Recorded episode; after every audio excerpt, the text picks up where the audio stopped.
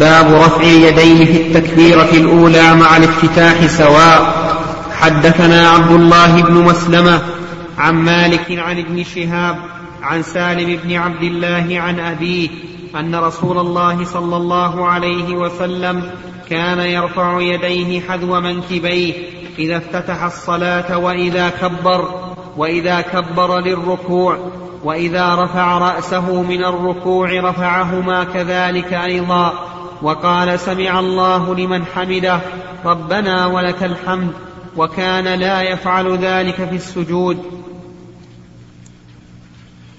بسم الله الرحمن الرحيم. هذا فيه بيان آه، رفع اليدين متى يكون يقول عند آه، البخاري رحمه الله يقول مع الافتتاح سواء.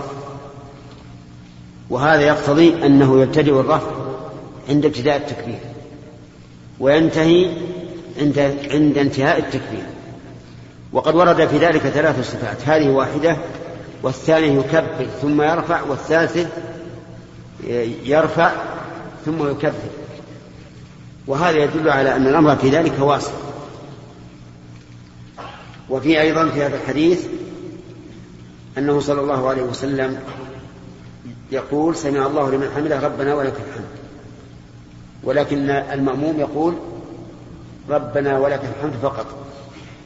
وفيه أيضا أنه لا يفعل هذا في السجود. وهذا هو المعتمد. وأما ما روي عن النبي صلى الله عليه وسلم أنه كان يرفع يديه كلما خفض وكلما رفع فهذا انقلاب على الراوي. كأنه أراد أن يقول كان يكبر كلما خفض وكلما رفع فقال يرفع يديه. ويؤيد هذا أن حديث ابن عمر في الصحيحين وغيرهما وذاك في السنن. فحديث ابن عمر أصح. وقد جزم بأنه لا يرفع يديه. وليس هذا مع حديث السنن من باب المثبت والنافي. حتى نقول إنه يقدم المثبت. لأن هذا النافي مثبت في الواقع. إذ أن ابن عمر يرقب صلاته عليه الصلاة والسلام ويعلمها فيقول إنه رفع في ثلاث مواضع أو أربعة ولا يفعل ذلك في السجود. فهذا وإن كان نفيا فهو بمعنى الإثبات. وعلى هذا فيكون هو المعتمد. وظاهر قوله لا يفعل ذلك في السجود أنه لا فرق بين السجود الأصلي في الصلاة وبين السجود الطارئ كسجود, كسجود التلاوة. فإذا سجد في الصلاة للتلاوة لم يرفع يديه لعموم بقوله وكان لا يفعل ذلك في السجود. وأما ما ذهب إليه الفقهاء رحمهم الله في قولهم إنه إذا سجد التلاوة في الصلاة فإنه يرفع يديه لأنه انحطاط من قيام فهو كالركوع. فيقال إن القياس في باب العبادات ممنوع. وعلى هذا فلا يرفع يديه إذا سجد للتلاوة في الصلاة بل يسجد بلا بلا رفع يديه انظر الترجمة شو يقول؟ باب القدم في التكبيرة الأولى مع الافتتاح سواء. قوله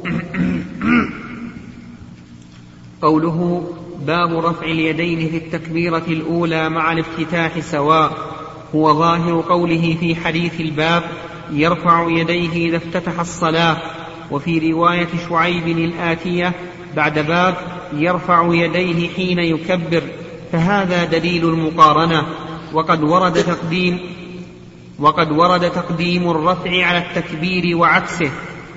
وقد ورد تقديم الرفع على التكبير وعكسه. أخرجهما مسلم. ففي حديث الباب عنده من رواية ابن جريج وغيره عن ابن شهاب بلفظ رفع يديه ثم كبر. وفي حديث مالك بن الحويرث عنده كبر ثم رفع يديه وفي المقارنة وتقديم الرفع على التكبير خلاف بين العلماء والمرجح عند أصحابنا المقارنة ولم أر من قال بتقديم التكبير على الرفع. ويرجح الأول حديث وائل بن حجر عند أبي داود بلفظ رفع عند أبي داود عند أبي داود بلفظ. جزاك الله خير.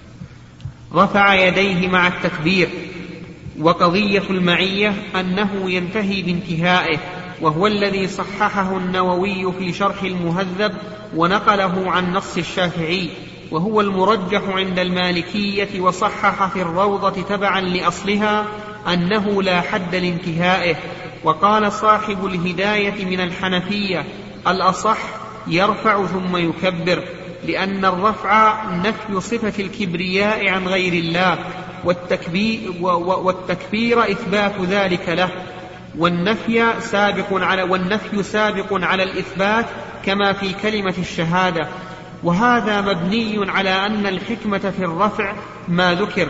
وقد قال فريق من العلماء الحكمة في اقترانهما أن يراه الأصم ويسمعه الأعمى وقد ذكرت في ذلك مناسبات أخر فقيل معناه الإشارة إلى طرح الدنيا والإقبال بكليته على العبادة وقيل إلى الاستسلام والانقياد ليناسب فعله قوله الله أكبر وقيل إلى استعظام ما دخل فيه وقيل إشارة وقيل إشارة إلى تمام القيام وقيل إلى رفع الحجاب بينه بين العبد والمعبود وقيل ليستقبل بجميع بدنه.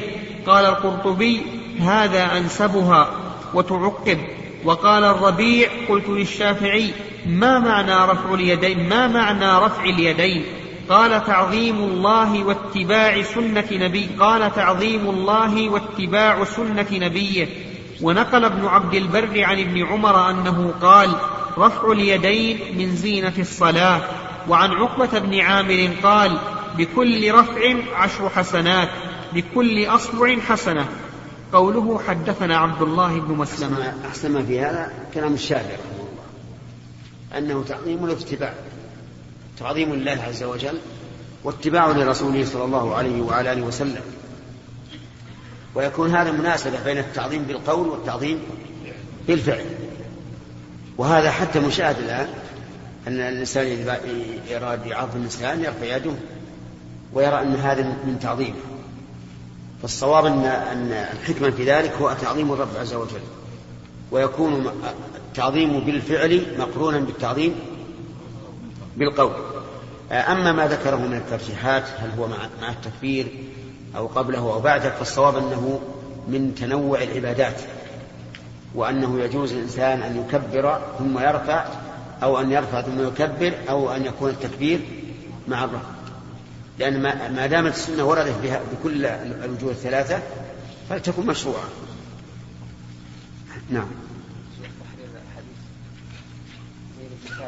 نعم. حديث زيد بن ثابت السابق كنا يحرم وأخذه مالك بن محمد في؟ في باب صلاة الليل. حديث زيد بن ثابت أن رسول الله صلى الله عليه وسلم اتخذ حجرة. قال إيه. حسبت أنه قال من حصير. حديث من باب صلاة الليل في البخاري. إيه. باب صلاة الليل. نعم. ثابت قلنا يحرر واخذه مالك بن محمد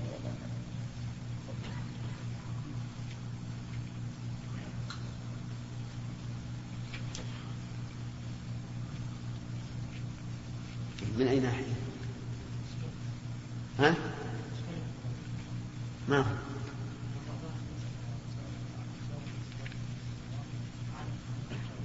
نعم إيه. يعني العلة مر علينا في قبل قليل في مسلم خشي خشي أن تفرض وكذلك في البخاري لا اللي حر من؟ مالك مالك مالك محمد مالك بن محمد موجود ها؟ حرته ولا لا؟ نعم نعم ماذا ماذا ماذا صار؟ إيه صفحة ولا صفحتين؟ أي طيب ماذا كان؟ أعطنا خلاصة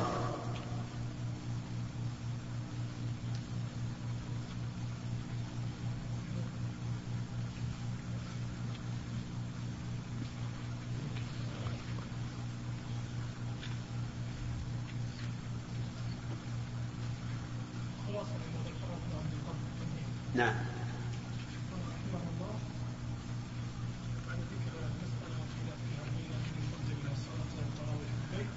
وبين من يستطيع في المسجد نعم. قال آه، القيام في رمضان تطوع وكذلك قيام الليل كله وقد خشى رسول الله صلى الله عليه وسلم أن يفرض على امته فمن أوجبه فرضا اوقع ما خشيه رسول الله صلى الله عليه وآله وسلم وخافه وكرهه على امته وإذا صح أنه تطوع فقد علم بالسنة الثابتة أن التطوع في البيوت أفضل إلا أن قيام رمضان لا بد أن يقام اتباعا لعمر واستدلالا بسنة رسول الله صلى الله عليه وآله وسلم في ذلك. فإذا قامت الصلاة في المساجد فالأفضل عندي حينئذ حيث تصلح نيته وخشوعه وإخباته وتدبر ما يتلوه في صلاته حيث كان ذلك مع قيام سنة عمر فهو أفضل إن شاء الله وبالله التوفيق ما أزال واضح لأن إشكال الرسول عليه الصلاة والسلام علّ بخوف فريضة وظاهر الحديث الذي في البخاري أن العلة أن البيت أفضل. فهذا يقتضي أن البيت أفضل حتى بعد الأمن من الفريضة. هذا وجه الإشكال.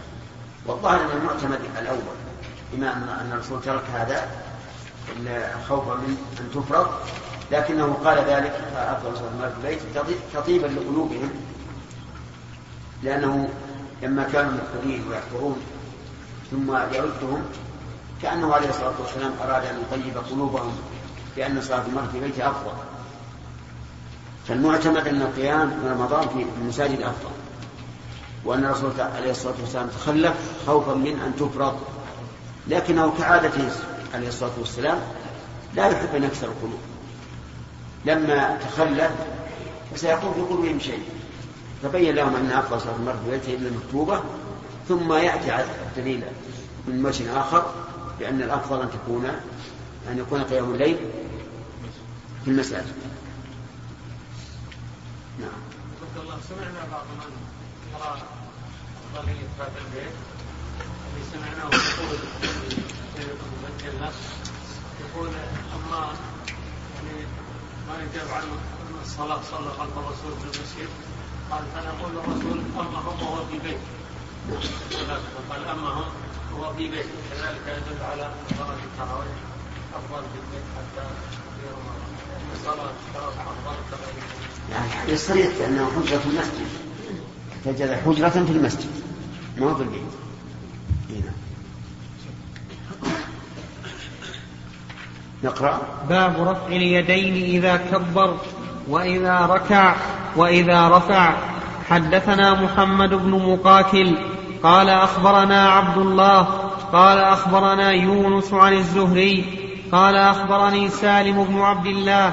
عن عبد الله بن عمر رضي الله عنهما قال رأيت رسول الله صلى الله عليه وسلم إذا قام في الصلاة رفع يديه حتى تكونا حذو منكبيه وكان يفعل ذلك حين يكبر للركوع ويفعل ذلك إذا رفع رأسه من الركوع ويقول سمع الله لمن حمده ولا يفعل ذلك في السجود. حدثنا إسحاق الواسطي قال حدثنا خالد بن عبد الله عن خالد عن أبي قلابة أنه رأى مالك بن الحويرث إذا صلى كبر ورفع يديه. وإذا أراد أن يركع رفع يديه. وإذا رفع من الركوع رفع يديه. وحدث أن رسول الله صلى الله عليه وسلم صنع هكذا نعم ماشي. وإذا رفع رأسه من الركوع إيش؟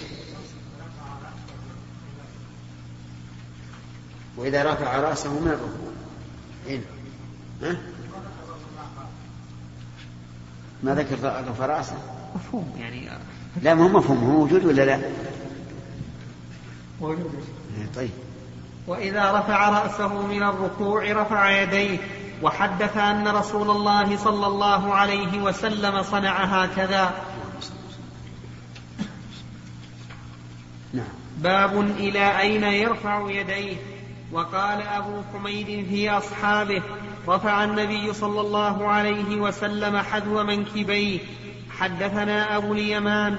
قال أخبرنا شعيب عن الزهري. قال أخبرنا سالم بن عبد الله. أن عبد الله بن عمر رضي الله عنهما قال رأيت النبي صلى الله عليه وسلم افتتح التكبير في الصلاة فرفع يديه حين يكبر حتى يجعلهما حذو منكبيه وإذا كبر بالركوع فعل مثله وإذا قال سمع الله لمن حمده فعل مثله وقال ربنا ولك الحمد ولا يفعل ذلك حين يسجد. ولا حين يرفع رأسه من السجود.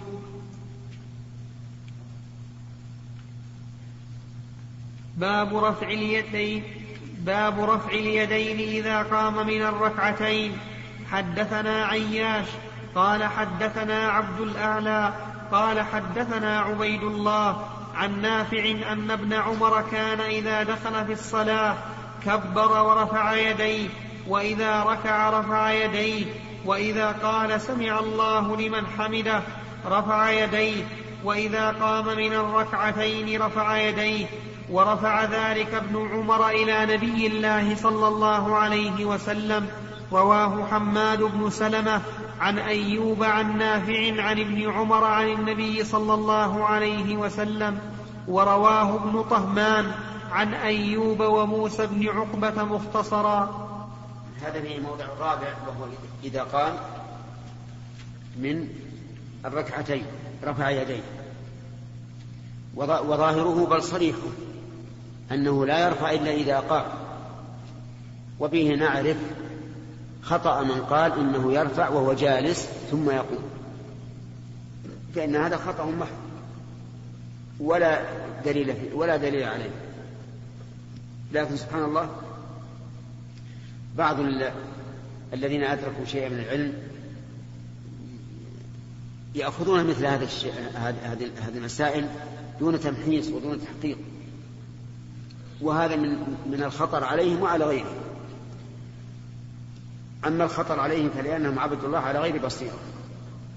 وأما الخطر على على غيرهم فإنهم فإنه يقتدي بهم الناس فيعبدون الله على غير بصيرة. الحاصل أن رفع اليدين عند قيام التشهد الأول من التشهد الأول الأول إنما يكون إذا قام. إذا قام من الركعتين. وهو صريح. أما إلى أين ينتهي؟ فأنتم الآن سمعتم أنه إلى حذو منكبيه وفي بعض الروايات إلى فروع أذنيه وفي بعض الروايات إلى شحمة أذنيه. فقيل بالجمع بين الروايات بين الروايات وقيل إن هذه صفات متعددة. أما الجمع فقالوا إن الذين قالوا إنه إلى حذو المنكبين أرادوا أسفل الكف. والذين قالوا إلى فروع الأذنين أرادوا أطراف الأصابع. والذين قالوا و والذين قالوا إلى شحمة الأذن أرادوا الوسط. ومنهم من يقول بل هذه صفات ثلاث. والأقرب عندي أن هذا أمر واسع وأن الرسول عليه الصلاة والسلام يرفع يديه. هذا أهم شيء. أما إلى إلى أين ينتهي فلا يقصر عن عن المنكبين ولا يزيد على فروع الأذنين و و والباقي متسم. هذا هو الأقرب. أما بعض الناس يرفع إلى أكثر من فروع الأذنين فهذا خطأ هذا إفراط. وبعض الناس يقصر عن المنكبين هذا تفريط. بعض العوام يقول الله أكبر كذا. الله أكبر. هذا قاصر وبعض الناس الله أكبر. نعم. هذا خطأ. نعم رأينا هذا. هذا خطأ. فالصواب اتباع السنة في هذا لكن الأمر واسع بين أن يكون إلى فروع الأذنين أو إلى شحمة الأذنين أو إلى المنكبين هو من الأمور التي يتوسع فيها. نعم. نعم الذين ذكرت آثمون من؟ نعم إذا تعمدوا فهم, آثمون مخالفون للسنة. لأنهم أتوا ببدعة. أما إذا كان هذا اجتهادهم أو هذا الذي قيل لهم مثل بعض العوام قد يغرهم بعض طلبة العلم. أو أنه من شدة من من- من يعني من شدة الانفعال. صاروا يرفعون. كأنه يعني من جنس الدعاء, الدعاء كلما ابتهل الإنسان إلى ربه رفع يديه أكثر. حتى الرسول صلى الله عليه وسلم في الاستسقاء رفع يديه حتى كانت ظهورهما نحو السماء. نعم. عبيد إيش؟ نعم. يعني يفتحها لا. لأن محاذاة المنكبين تقتضي أنه قريب يعني على حذاء المنكبين لا من جهة الرفع ولا من جهة ال- العرض نعم هل يدخل في رفع اليدين من القيام من ركعتين ادرك ركعه واحدة فقام من التشهد مع الامام يعني إيه. القيام يعني إذا إذا المسبوق سواء أدرك ركعة ولا ولا ثلاث من أربعة هل إذا قام بعد سلام إمامه يرفع يديه؟ هذا محل نظر قد يقال إنه يرفع يديه لأنه قام من التشهد كما إذا قام من التشهد الأول وقد يقال إنه لا قياس في العبادات وأن الأصل عدم عدم الرفع فالله أعلم ولكن يقرب عندي والله أعلم أنه يرفع يديه لأنه قام من التشهد.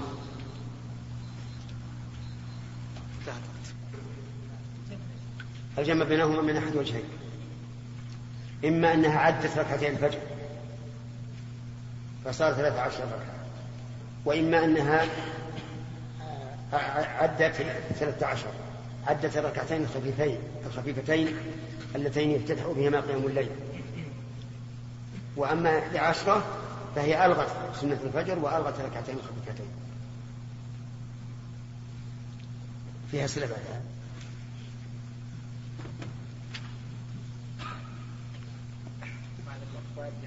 نعم. إيش؟ اللي في حديث ابن عباس مع عائشة. مهمه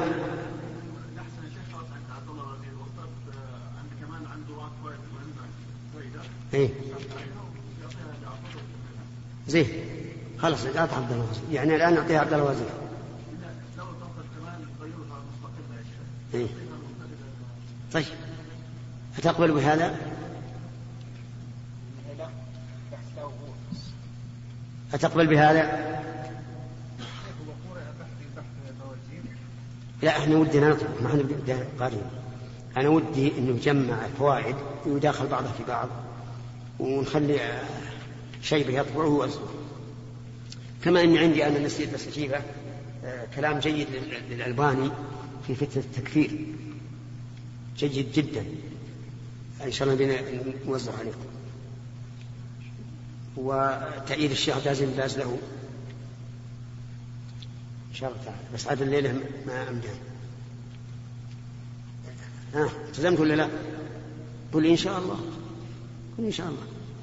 قل إن شاء الله. ما سمعنا. الليلة ليلة الحياء. لكن ليلة الحياء الذي هو خوى في الواقع. ما هو حياء المطلوب هو يا شيخ لو يجبر كمال بجائزة يعطى جائزة. أبد له جائزة مني إن شاء الله تعالى. إما قلم الناشف ولا رصاص. حدا إن شاء الله بإذن الله. أبد. وجائزته عند الرب. عز وجل. إن شاء الله. نعم. بسم الله الرحمن الرحيم. قال الإمام البخاري رحمه الله تعالى في صحيحه في كتاب صفة الصلاة باب وضع اليمنى على اليسرى.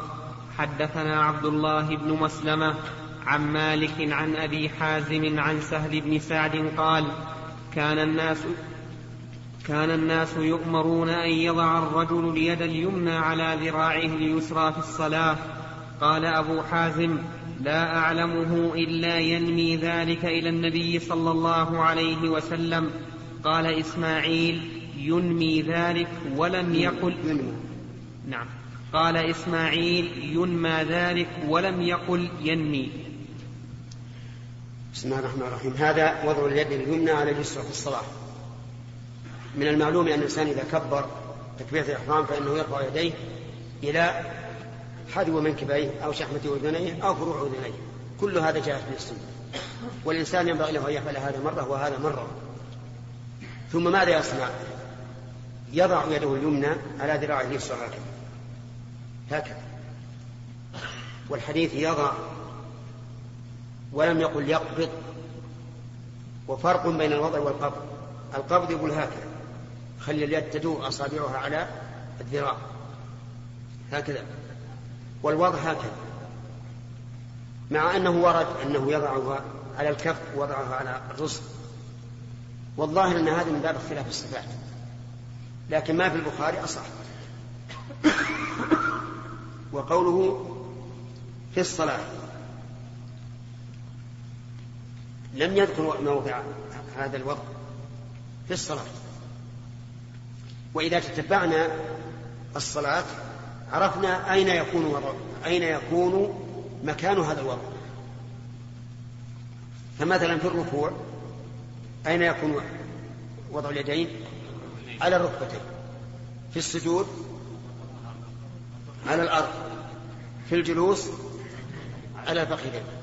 في القيام هو ما جاء به يعني تعين الآن أن محل وضع اليد اليمنى على الذراع اليسرى هو القيام. ولكن العلماء اختلفوا. أهو القيام قبل الركوع أو هو القيام قبل الركوع وبعد الركوع. فمنهم من قال إنه القيام قبل الركوع. وأما بعد الركوع فيطلق كل عضو حتى يستقر في موضعه. ويعود كل عضو إلى موضعه. وعلى هذا فيكون وضع اليد اليمنى. على الذراع اليسرى في القيام قبل إيه؟ قبل الركوع. وإلى هذا ذهب الشيخ الألباني حتى بالغ وقال إن وضع اليد اليمنى على ذراع اليسرى بعد الركوع بدعة. ولكنه في الحقيقة يعني بالغ في هذا الأمر. فإنه لا يصل إلى حد البدعة مع وجود احتمال في الحديث.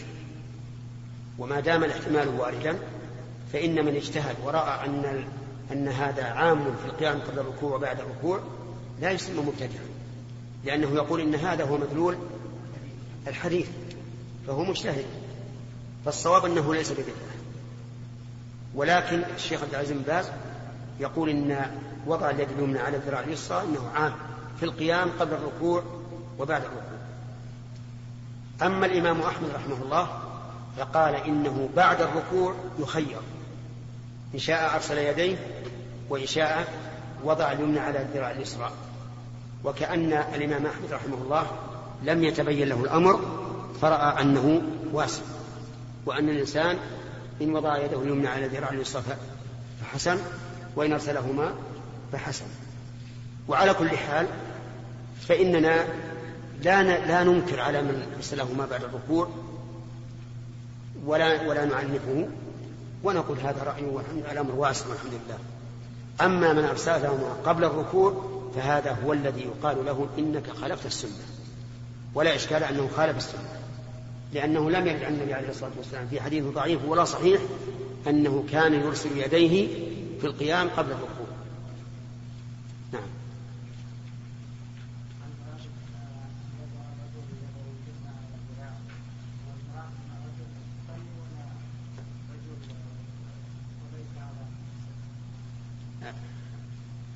لديك قاعدة يا بداية ها؟ كمل. ما ثبت في حق الرجال؟ ثبت في حق النساء إلا إلا بدليل. والعكس كذلك. ما ثبت في حق النساء فهو ثابت في حق الرجال إلا بدليل.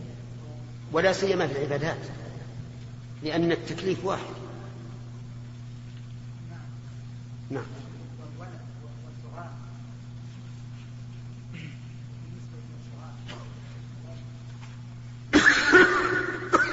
كيف؟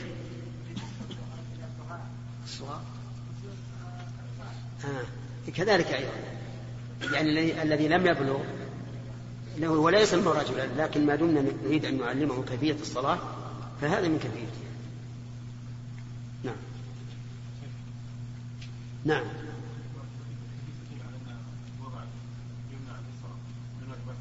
لا. الصحيح, الصحيح أنه ليس بواجب. الأمر كثير من الأوامر الاستحباب. نحن قلنا لكم فيما قبل العلماء مختلفون في هذا الأمر في هذه المسألة. هل الأمر المطلق للوجوب أو لا؟ وبينا لكم سابقا أن المسألة ثلاث أقوال. وين أنتم ما تنزلون الفروع على الأصول؟ كثير من الأصوليين يقول الأصل في الأمر أنه الاستحباب لأن ورود الأمر به يدل على مشروعيته. والأصل عدم التأثيم بالترك. فلا نلزم الناس بشيء لم يتبين أنه واجب. ومنهم من قال الأصل فيه الوجوب. ولا شك أن القائل بأن الأصل فيه الوجوب ينتقد عليه مسائل كثيرة. ينتقد عليه مسائل كثيرة أوامر كثيرة بإجماع العلماء أنها ليست بالوجوب ومنهم من قال في العبادات الأصل فيه الوجوب وفي وفي وفي الآداب والأخلاق الاستحباب. لأن الأوامر في الآداب والأخلاق إرشادية ما هي تكليفية. نعم. خالد. نعم. الصارف ما ما علمت أحدا يقول بالوجوب ثم إذا قلنا بأن, بأن الأصل استحباب استرحنا. والإنسان ينظر قرائن اللفظ وينظر ما ما قيمة هذا الأمر في الشريعة الإسلامية. هل هو مؤيد بالقواعد والأصول الثابتة أو ليس كذلك؟ وهل هو من الأوصاف التي تقوم العبادة بدونها أو لا؟ يعني هذه ينبغي لطالب العلم أن ينتبه لهذا المسألة. يعني حتى لو قلنا الأمر الوجوب ما هو معنى كل ما جاء أمر يكون الوجوب؟ ينظر فيه في قرائن الأحوال وينظر فيه في قواعد الشريعة وأصولها وأهدافها. نعم. باب الخشوع في الصلاة. حدثنا إسماعيل قال حدثني مالك عن أبي الزناد عن الأعرج عن أبي هريرة أن رسول طيب عندنا إشكال. قال أبو حازم لا أعلمه إلا ينمي ذلك إلى النبي صلى الله عليه وسلم. لا أعلمه إلا ينمي أي ينسب. وهذا في الحقيقة إنما قاله رحمه الله تورعا. وإلا فيكفي قول قول الصحابي كان الناس يؤمرون لأن قول الصحابي كان الناس يؤمرون حكمه الرفع حكمه الرفع. لكنه أراد أن يبين أنه رفعه صريحا. إذا نماه إلى الرسول عليه الصلاة والسلام كان رفعه صريحا. أما من جهة الحكم فلا فرق. نعم. حدثنا إسماعيل. باب الخشوع باب الخشوع في الصلاة. حدثنا إسماعيل. قال حدثني مالك عن أبي الزناد عن الأعرج عن أبي هريرة أن رسول الله صلى الله عليه وسلم قال هل ترون قبلتي ها هنا؟ والله ما يخفى علي ركوعكم ولا خشوعكم وإني لأراكم وراء ظهري. نسخة حدثنا محمد بن بشار قال حدثنا غندر قال حدثنا شعبة قال سمعت قتادة عن أنس بن مالك عن النبي صلى الله عليه وسلم أنه قال أقيموا الركوع والسجود أقيموا الركوع والسجود فوالله إني لأراكم من بعدي وربما قال من بعد ظهري إذا ركعتم وسجدتم. قوله ربما قال يعني الراوي. ما هو الخشوع الخشوع في الصلاة أمر مطلوب. لا شك. لأنه لب الصلاة وروحها. فما هو؟ هو عبارة عن حضور القلب في الصلاة مع سكون الأطراف. حضور القلب مع سكون الأطراف أي عدم أي عدم حركتها. هذا الخشوع. وإذا قلنا حضور القلب معناه منع حركة القلب أن يتجول يمينا وشمالا. وخشوع القلب أهم من خشوع الأطراف لأنه, لأنه عليه المدار. وكم من إنسان صلى بلا حضور قلب يخلص من صلاة ما كأنه صلى لا يتأثر قلبه ولا اتجاهه مع أن الله يقول إن الصلاة تنهى عن الفحشاء والمنكر. المهم أن الخشوع حضور القلب كمل يعني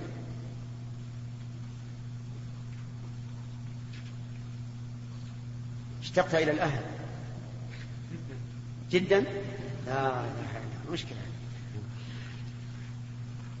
أبشر إنك على خير. ما دمك بطلب العلم. فهذا خير من الأهل. والأهل إن شاء الله كل ما تقادم العهد تنساهم. نعم. آه، آه، المهم على كل حال آه، من يعرف؟ شرافي نعم. حضور القلب مع سكون الأطراف. هذا الخشوع. وهل الخشوع واجب أو سنة؟ اتفق العلماء رحمهم الله على أنه سنة. اتفقوا على أنه سنة ولا منازع في ذلك. أما هل هو واجب؟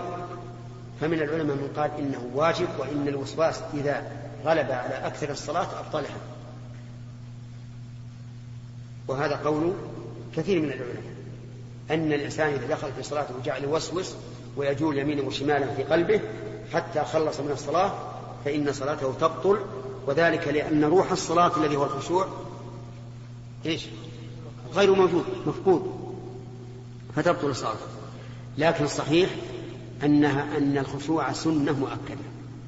سنة مؤكدة. أولا للحرج الشديد في مقاومته في مقاومة, في مقاومة الوساوس. مقاومة الوساوس حرج شديد. حرج. وثانيا أن الرسول صلى الله عليه وسلم أخبر بأن الشيطان يأتي الإنسان إذا دخل بصلاته فيقول اذكر كذا وكذا يوم كذا وكذا حتى يخلص وهو لا يدري كم صلى. وهذا واضح. لكن هناك أدلة ترجح القول بوجوب الخشوع. ساقها شيخ الإسلام ابن تيمية رحمه الله في كتابه القواعد النورانية. ساقها مسألة مسألة وكان يقول ومما يدل على وجوب الخشوع في الصلاة. مثل لا صلاة بحضر الطعام ولا وهو يدافعه الأخبثان.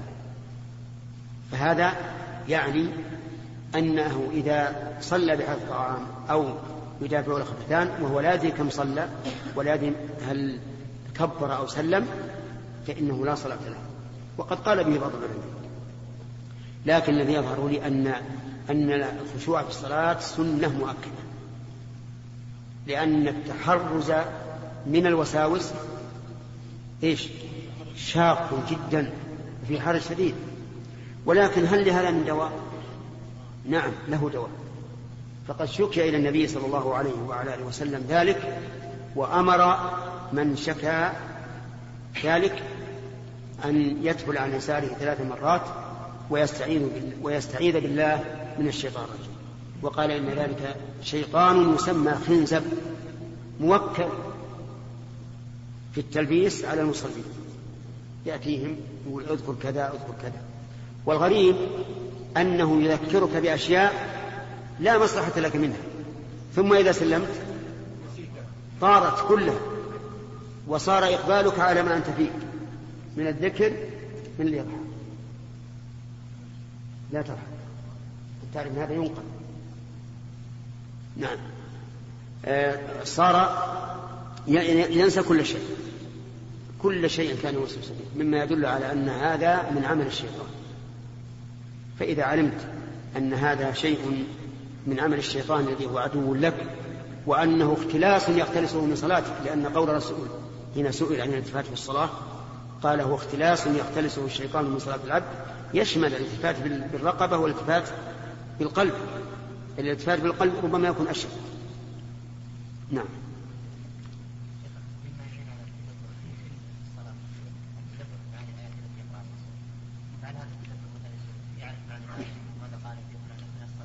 نعم إذا كان إذا بشرط أنه ليس ماموما يستمع لقراءة الامام اذا كان لوحده لا بأس. يتدبر كيف؟ الحمد لله رب العالمين. وش معناه؟ الرحمن الرحيم وش معناه؟ معروف لا لا. يعني يؤلف مجلدات يؤلف مجلدات ما يصير. لا. يكفي أن يفهم المعنى فقط. يكفي أن يفهم المعنى فقط. والغريب أن بعض العلماء رحمه الله قال قول عجيب يقول إن السهو في الصلاة سنة. السهو في الصلاة سنة لأنه لا يكون إلا من الأخيار.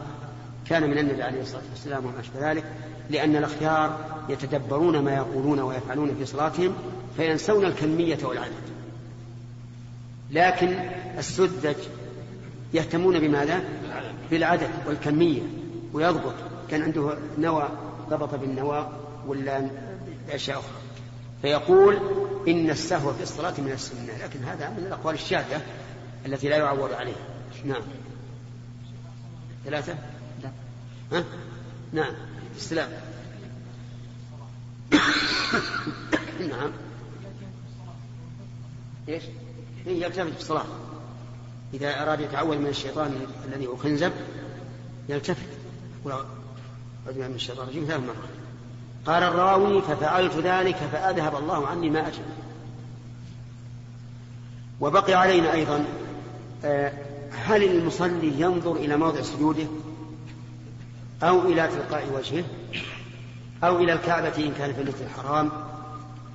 أو إلى يديه إن كان على في في الجلسة بين السنتين وفي التشهد؟ أو ماذا؟ أكثر العلماء يقولون إنه ينظر إلى موضع سجوده.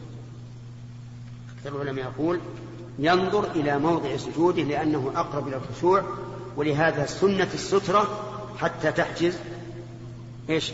النظر. فلا فلا ينظر طويلا. إلا في حال الإشارة الإشارة بالأصبع في الدعاء سواء في التشهد أو في الجلوس بين السجدين فهنا كان الرسول عليه الصلاة والسلام لا يتجاوز, لا يتجاوز بصره إشارته بمعنى أنه ينظر إلى الإشارة. هذه السنة. وأما من قال إنه ينظر تلقاء وجهه فلهم أدلة منها أن الصحابة رضي الله عنهم كانوا ينظرون إلى الرسول عليه الصلاة والسلام وهو في الصلاة بدليل أنه قال عنه في صلاة الكسوف ألم تروني تقدمت ولم تروني تأخرت؟ وبدليل أنهم يحكون تحرك لحيته وهو يقرأ وما أشبه ذلك. ولكن قد يقال إن هذا خاص بالصحابة من أجل التعلم تعلم كيفية صلاة الرسول عليه الصلاة والسلام. وأما من قال إنه في المسجد الحرام ينظر إلى الكعبة فقوله ضعيف جدا. وذلك أول لا نسلم أن النظر إلى الكعبة عبادة. لا نسلم هذا. أفي كتاب الله؟ أم في سنة رسوله؟ أم في هذه الخلفاء الراشدين؟ فلا نسلم أصلا. ثم على فرض أن يكون ثابتا أن النظر إلى الكعبة عبادة فهذه عبادة مستقلة ما لها دخل بالصلاة الصلاة. لها عبادات خاصة. كل عضو من أعضاء البدن له عبادة خاصة في الصلاة. ولا حاجة إلى سردها لأن الوقت ضيق. لكن تدبر تجد كل عضو من أعضائك له عبادة في الصلاة. فالقول بأنه ينظر إلى الكعبة قول ضعيف بلا شك. ثم النظر إلى الكعبة والناس يطوفون. يؤدي إلى انشغال. القلب بالطائفين. نعم. ربما ينظر إلى امرأة كاشفة مثلا. قد يكون وقد لا يكون لكن ربما نظر. ومن غيرته قال اسكت في وجهك بارك الله فيك. ما يصلح. هذا نعم. فالحاصل من القول بأن النظر إلى بأن النظر إلى الكعبة إذا صلى في المسجد الحرام أفضل من النظر إلى مظهر السجود. ليس بصحيح. نعم. شيخ. نعم. الله إليكم. قول النبي صلى الله عليه وسلم والله ما يخفى علي ركوعكم ولا خشوعكم. أي نعم. ألا يتعين المراد بالخشوع هنا سكون الأطراف فقط؟ نعم. آه نعم. الحديث فيه فيه فيه أولا تقرير الحكم بالاستفهام. تقرير الحكم بالاستفهام. لقوله هل ترون قبلة ها هنا؟ وثانيا تأكيد الحكم بالقسم وإن لم يستقسم إذا دعت الحاجة إلى ذلك لكون الأمر ذا أهمية لقوله والله ما يخفى علي الركوع لأنه قد يكون في الإنسان شك أو قلق كيف الرسول يرانا وظهره إليه فأقسم ليزول ما يحتمل ما يحتمل من الشك. إيش؟ من الشك. وفيه أيضا أن الرسول صلى الله عليه وسلم يرى المصلين من خلفه. لكن هذا خاص بالصلاة. غير الصلاة ما يرى من خلفه. ولهذا لما انخنس منه أبو هريرة في بعض طرق المدينة ورجع قال أين كنت يا أبا يا أبا هريرة؟ فالمهم أن الرسول صلى الله عليه وسلم أعطاه الله تعالى آية ينظر من خلفه من المصلين. والحكمة من ذلك أولا ينظر تسوية الصفوف.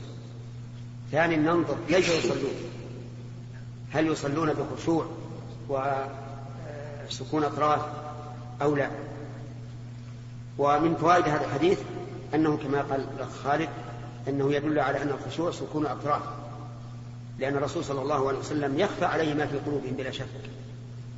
يخفى عليه ما في قلوبهم. هذا هو الأصل.